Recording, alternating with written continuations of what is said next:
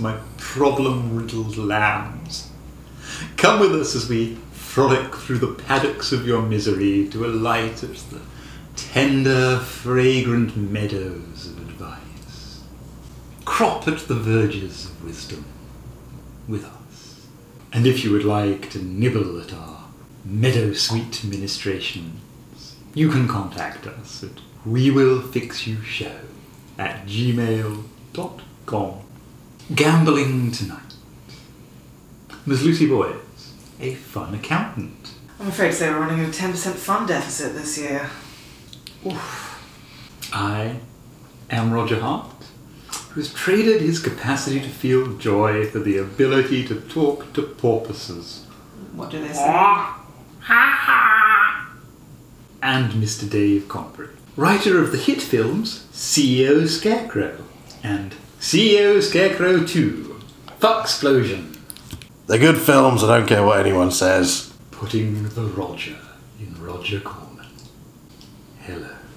And now, a most delicate question. Dear Internet Fix Person, my partner and I have recently discussed the possibility of broadening our carnal horizons.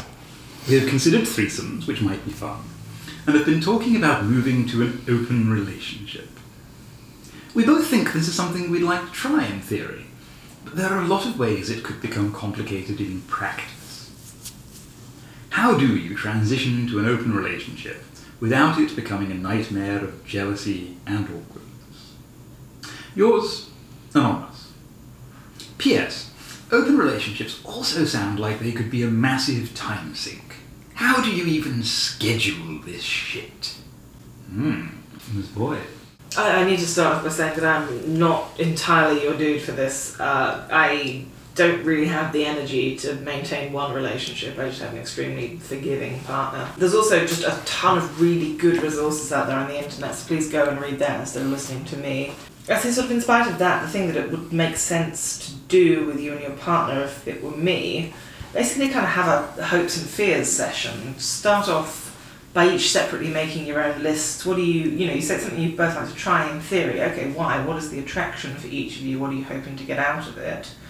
At the same time, you say it feels risky. What are you, what are you afraid to lose? What are the risks that you're consider, you know, afraid might be too much for your relationship? And then, I think you get together, you compare your lists and see how aligned you are on both of the hopes and the fears.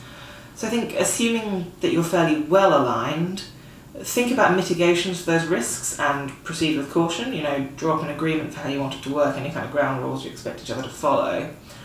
If those two lists are not super aligned, mm, do you think you can get there, or are you coming from completely different perspectives?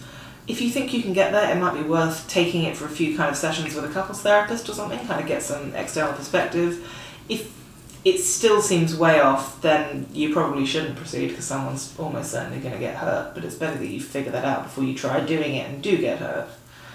Um, I'm sorry, but that's all I've got. No, I mean, you say you've not got a lot there, but that's, I mean, that's all pretty solid advice. I, I think the core thing here is, because I, you know, this isn't experience I directly have either. There, there's lots of stuff online, um, and you know what? It's a bit like uh, TripAdvisor reviews, which is you can sort of tell when it isn't credible because it's going weirdly off-piste or talking about stuff that's more about the person writing its own neuroses than actually trying to help. Mm-hmm. Um, you know, I think like TripAdvisor reviews that are about the fact that French waiters hate American children aren't really going to inform much on the food quality. I was in a foul mood when I had this meal, and here's how bad it was. Yeah. Well, I Um, suppose the equivalent here is Trevor never got jizz in my eyes. Yeah, so filter for Jizzy Trev. No, Tre- is the jizz free one. I think the jizzy one is Kevin. Watch out for Kevin. I don't know. I, I was I was reading this question and I was thinking about this is going to reflect so badly on me. I was thinking about change management. You, you're looking at that reflects well on you. You're looking Not at- enough people pay attention to change management. Fair. You're looking at a state transition. You're looking at what I'm going to assume is a stable or at least reasonably functional relationship. Like either this is a functional relationship where you've got the space to discuss this, or it's a very new relationship where you're kind of setting setting expectations. Either way, there's a there's a possibility for change management. I don't, I don't, there's a couple of things here. One of which is, is the jealousy thing. Um, jealousy and attachment reactions are really complicated and really normal. There's a, a classic child psychology experiment where you um, get a, I mean, it's not super ethical, but it's also not super damaging. Um, it's one of the early 20th century things where you um, you have a parent and a child, quite a young child, sort of not a toddler at the oldest, and parent interacts with child, and then leaves the child to one side and goes and interacts with the doll, and the child pitches a shit fit, like without mm. fail every single time, because the attachment object is withdrawing affection. And as we grow older and as we become more psychologically complicated, we still fucking do that, but we learn to manage it, and we learn about proportionate responses, and we learn about change. Um, which is not to diminish jealousy reactions in a situation, but not all jealousy is pathological. That's the place I'm going to here. Jealousy is instinctual and powerful and can be productive, but it's also a reaction more than an action. And we just, you know, we, we build mechanisms for coping and we build critical thinking, and there's all sorts of stuff. So I'm going to talk a little bit around semi frivolously around change management because that's something that, whilst I don't have an open relationship, I do deal with a lot of change management. The, work I do, the stuff I do, often involves taking organisations on a journey. There's a few things here. I looked at a little online advice, and one of the things that, that came up time and time again was start with rules and work out what works for you. And that's what made me think about, and I'm honestly not taking the piss here, software development organisations transitioning to Agile. I genuinely, I'm not taking the piss um, which is when you've got a big disruptive methodology change or a big disruptive procedure change, something that often helps organizations change is to stick to the fucking rules to the fucking letter in the first case, because that's extrinsic. That brings a big monolithic, powerful external thing to bear on the problem, Accountability from outside source. and then to iterate on what works for you. And I kind of I think there might be actually something in that, which is start by working it out. And Ms. Boyes said, do your kind of hopes and fears thing. It's just one part of the change management Yeah. cycle. I mean, in my software project land approach, I would do that as a risks and issues matrix, but have a, have an open discussion. And there's a thing in um, agile software project management called project chartering, where at the beginning of the project you hold a session where you say it's like a pre-retrospective, where you talk about how we're all going to work together, and you use the retrospective. A retrospective is the thing at the end of a project where you talk about how it's gone, but you you set guide rule ground rules, and one of the things is to say we absolutely go into this acknowledging that everyone trying to do a thing was doing their best, and we wish to speak openly and you make that a positive thing and you charter your project. You say, we're going to approach this in this way, these are our hard lines. And I would honestly suggest, genuinely, I, I, I can't believe I'm saying this, I'm not, but I, I would suggest it, have whatever the least weird, most workable version of a chartering section is. Work out your rules and stick to them in the first iteration and then work through it. Work out what works for you. Do you therefore have to have a retrospective session? You might. Like, you're all sitting down, you've got post-it note. Well, we acknowledge that Kev fucking wrecked that cushion, but this is a blame-free environment, and therefore we must acknowledge that Kev was doing his best when he did that to the cushion, and blame free but not jizz free. yeah, certainly Yeah, not. not a jizz free. Not with, not with Kev around, no. Not, not with Spunky Not Kev. with Kev. And I, I say I'm not taking the piss. Obviously, I'm exaggerating slightly. This is a framework. I'm not saying hold a fucking retrospective with post-it notes. But No, just use Trello, it's fine. Hmm, a lot faster. but set your expectations and start with the rules. Work them out. The other thing is for any kind of organizational or any kind of process change, there's going to be resistance. So there's the um, Kubler-Ross curve. This is, this is a behavior change model that originated around around grief, but it actually applies to um, to change. So you've got kind of denial, bargaining, um, anger, depression, acceptance. It's kind of it's sort of it's a flow of things around behavior change, and it, it, there's, there's a little bit of the whole team f- uh, forming.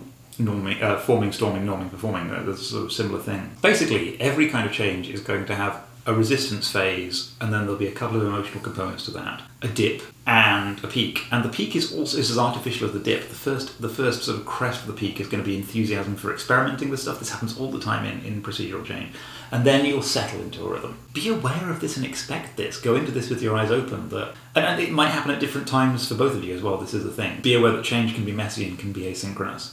So one of you might just sort of dive into this and be like, "Oh, I'm not sure about this. Way," and then kind of crest back down to now we found a rhythm. Someone might spend more time in the sort of, "Oh, uh, there's a denial version of kind of I'm not going to do this," or there's a kind of, "Oh, I don't like this." but, but it's a change model and it's a change process. The reason I, the reason I talk about agile and the reason I talk about increments is because start with your rules, start with your expectations, iterate, run through cycles, give feedback, talk to each other, and work out what works for you. And the idea of retrospectives is not a totally stupid one. But one of the other things that, uh, a couple of things that come in with It's also big because you have a well-known sex backlog. I do, and that backlog is well groomed. Always have a backlog, always have a roadmap. Agile product management. But you can, you can increment, you can change things on the fly, you can work out, stay in communication, add, narrow your communication cycles and make sure you're giving feedback. The, the, one of the things, there, there there are two things I'm going to talk about as well. One is, is shipitude, I'll come back to that, and the other is reversibility. One of the really hard problems organisationally, one of the hard problems in the world is how to make decisions in uncertainty. And one of the factors that's easily forgotten is reversibility. So sometimes when you're making a decision, whether or not to have an open relationship, how far to go into it, what to experiment with, it seems like it's quite high consequence because it seems like it's potentially, you know, an existential threat to your relationship. But if, if you're quite solid and if you've talked, it probably isn't. It's what you're probably risking is kind of a wobble, a bit of a bump, a scrunch, something not ideal for a bit. These things are all work throughable. And reversibility of decisions is super important. If you if you if you need to make a decision in a low certainty environment, what is the cost of gaining more certainty? If you can gain more certainty at a low cost, that's great. If you can't, what's the reversibility of the decision? And you'll come down to the fact that it's probably just worth taking a punt. Which is where I kind of come to the, the agile thing of, of just ship it. This this whole Pareto principle, twenty percent of the time gets you eighty percent of the value, or perfect is the enemy of good. Um, Voltaire via a sixteenth century Italian proverb, but basically this idea that worrying and fussing upfront about something being perfect will stop you doing it at all, which will mean that you never do it as opposed to doing it imperfectly. Just, you know, ship it. Take your agile methodology, work through it, spec out the project, and fucking ship it. By which I mean, book an Airbnb place and then put some like flyers in some phone booths. Just, just, just get a, a giant ass bucket of your contraceptive of choice and see who rocks up. Ship it. It's a bold approach. I like it. I mean, you know, there's just not phone booths now. There's Tinder, there's Grindr, there's things. Whatever the fucking sexual electronic version of a phone booth is. I don't know. I don't. I I'm bored. The sexual electronic version of a phone booth. At no point did I claim to be competent. You, you've sort of covered what I wanted to say. Not you, obviously, you're an idiot, but Lucy covered what I was going to say, which was take time to set out what both of you want individually, make sure that it matches, and if it seems to overlap for the most part, talk about it, go ahead, make sure that you come back and say, does this still work, and keep checking and and keep talking. It's not called an open relationship for nothing. And yeah, look online. There's there's a lot of resources out there, and again, there's going to be a lot of stuff that's tied up in people's personal experiences, which probably isn't as useful as looking at things more generally because it's absolutely going to be tied up in the emotional condition of that. But there's there's things that are quite general, like Oh Joy Sex Toy has a lot of stuff about um, multiple partners. Um, I had a look at WikiHow, which I'll be honest, I was hoping was going to be a lot funnier than it was. It was mostly just people looking at their watches and balls of condoms, like a really low budget Alice in Wonderland porn spoof. So, find advice that, that makes sense to both of you, draw on other people's experience, or have you considered just sliding into middle age? Because who has the energy or the time? Really? I mean, have you watched all of season three of Better Call Saul? Because that stuff's that's pretty good, and it demands it demands your attention. Like it, you have to focus on Better Call Saul. It's quite subtle. There's a lot of subtext in there. So that's that's that's my advice. Watch Better Call Saul and have a wank. Not at the same time, No. Unless you want to. unless you want to. Unless you specifically started this because you want an open relationship with Bob Odenkirk, and who could blame you? Certainly not us. We would not judge. It could be Michael McKean, anyone else who's in the cast of that show. I have no idea who any of these people are. Michael McKean's in Spinal Tap. Like who wouldn't? I haven't wouldn't? seen Who, Spinal Tap. well, if you had, you you might want an open relationship with one of them while they're in their late sixties. All right, I'll bear that in mind. We ain't judging, is what we're saying here. One thing, one thing I kind of would add. I talked about iterating, and I talked about that's all very easy to say. What does that mean? You know, you're either seeing someone else you aren't. But actually, there is a liminal space. This is something I picked up from some online advice that I saw. And kind of, there are ways to sort of make edging out of monogamy feel safer. This might not work for you, but there are things like, for example, you don't have to leap all the way into fucking someone else. You can have your early conversations about it being okay and just get your flirt on. You can you can push out the boundaries gently. You can You can try your threesome first before committing to an open relationship. yeah, you can go onto a dating site and strike up some fun conversations. Or if it's the if it because there are a couple of axes here. There's is it the emotional engagement that's the problem? Is it the sexual engagement? Is it a combination? Is it the sort of the sharing and opening up? So one version of that might be to go to sort of fet- sort of the, stuff at the limit of the fetish scene. Sort of sex nights or sex clubs or sex parties or whatever, whatever. You could you could go to something like that with a partner and just get it on together, but around other people, which Yeah. might make things feel safer. I really like the idea of starting by opening it out with a bit of with a bit of flirting with other people. That feels like a nice kind of baby steps, not a hard commit, but testing the emotional waters. Am I all right? Having a little bit of not strongly committed sexy talk with someone else. That feels like a good increment to me. Mm. Or American Gods was pretty good as well. That was pre- that was pretty good. The new Tick adaptation, Yeah. that's pretty decent. We're in a golden age of television. You don't have time to fuck about. I mean, like I Literally.